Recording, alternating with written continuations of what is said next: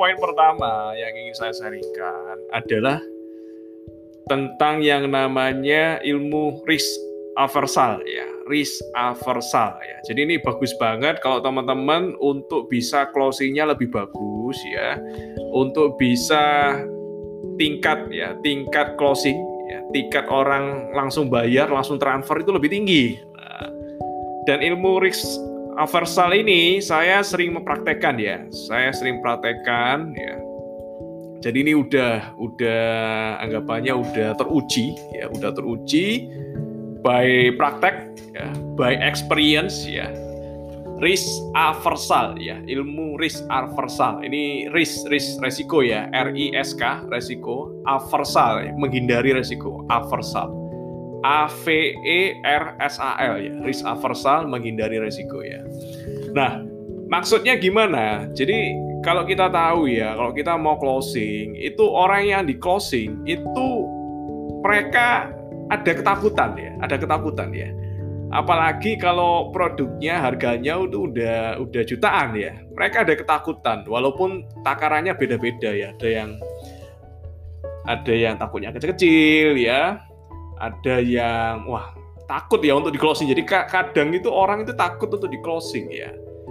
Jadi pembeli ya, orang yang beli ya, orang yang beli itu takut kalau dia belinya udah beli barang ya, ternyata barangnya harganya lebih mahal ya, terlalu mahal harganya ya.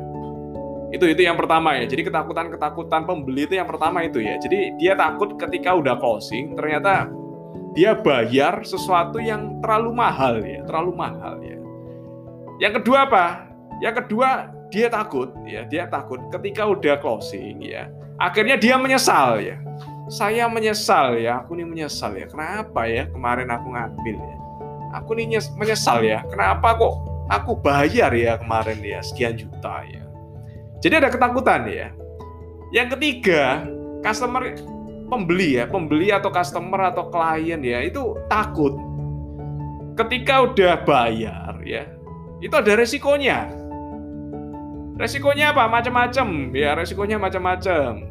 Resikonya contoh ya, dia udah beli, udah bayar jutaan ya, ternyata barangnya nggak dipakai ya. Produknya nggak dipakai ya. Itu itu yang ketiga ya. Jadi resiko takut ya. Ketakutan akan resiko ya. Yang terakhir yang biasanya juga ada ya. Dia takut ketika udah beli barang, udah transfer ya, biayanya jutaan, ternyata nggak sesuai dengan goalnya dia, ya, nggak sesuai dengan apa yang dia pengen dulu. Ya. Dulunya dia pengen, oh aku beli ini supaya, misalnya dia ngambil bisnis ya, konsep bisnis ini supaya bisa membantu ya, membantu keuanganku ya, supaya bisa aku jadi laris ya, supaya bisa membantu ini ya. Ketakutan-ketakutan itulah ya yang harus kita ya, harus kita pribadi itu hilangkan ya, hilangin ya, hilangkan dengan yang namanya ilmu ini ya, risk aversal ya. Nah, resiko itu kan ada empat ya, resiko tadi kan ada empat ya.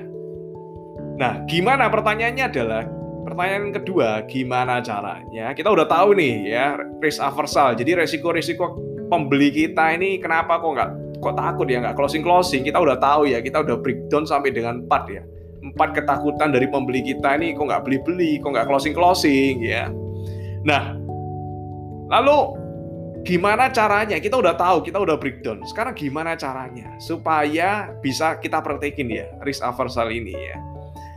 Cara yang biasa saya gunain ya supaya customer ya, customer, pembeli, klien itu mau closing walaupun nilainya besar, nilainya cukup besar ya. Bagi mereka itu cukup takut ya entah 35 juta, entah 5 juta, entah 3 juta ya, atau berapa juta adalah dengan memberikan garansi. Itu teman-teman bisa catat ya, dengan memberikan garansi. Garansi ya. Garansi itu apa? Nah,